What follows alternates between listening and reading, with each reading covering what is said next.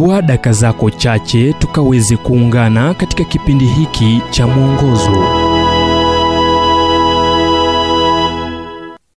Utambuzi ni ukamilifu. Nanyi kweli mkinikusudia mabaya, bali Mungu aliyekusudia kuwa mema ili itokee kuokoa taifa kubwa kama ilivyo leo. Mwanzo 50 mstari wa 20.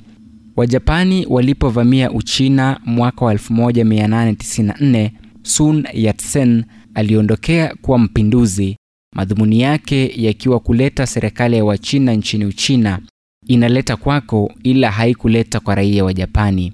Hivyo baada ya jaribio hilo la kumwondoa Wajapani kuzimwa, Sun Yat-sen alikimbilia maisha yake. Safari yake ilimpeleka London.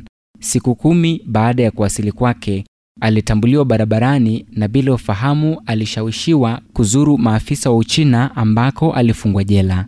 Ilionekana kuwa mwisho wa barabara ya Sun.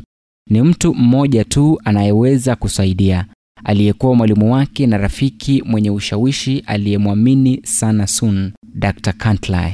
Ila changamoto ilikuwa jinsi ya kumfikishia neno. Sun alijaribu kumshawishi mkalimani kumpelekea Cantlay barua. Aliogopa. Sun alimsihi mtumishi wa Kichina kumpelekea neno Cantley. Aliogopa pia, ila akamweleza mkewe, ambaye kwa ujasiri aliandika barua, akaiacha mlangoni na kubonyeza kengele. Kisha Cantley akafahamu ni kwa nini Sun alitoweka, ila ilikuwa changamoto ambayo ni ngumu sana. Hamna aliyetaka kusaidia wala kujihusisha, japo kuzuiliwa kwake na Uchina ilikuwa kwenda kinyume na sheria ya Uingereza. Hatimaye gazeti lilibeba habari ya maoni ya umma, hali iliyopelekea kuachiliwa huru kwa Sun Yat-sen. Iwapo mtu huyu angefunguliwa mashtaka, Uchina sasa jinsi tunavyoifahamu haingekuwa na sura iliyonayo. Sun Yat-sen alipofikia njia panda, ilipelekea taifa kuchukua mwelekeo tofauti. Unapofikia njia panda na huna hakika ni njia ipi unayopasa kufuata, mwombe Mungu akuongoze. Ninaweza kukuhakikishia kuwa hata kama atatuma malaika jinsi alivyofanya kwa Balamu, au kwa upole ausongeze moyo wako kwenda kwa njia moja, unapoelekea unapohisi kuwa Mungu angependa uende, ataongoza njia yako.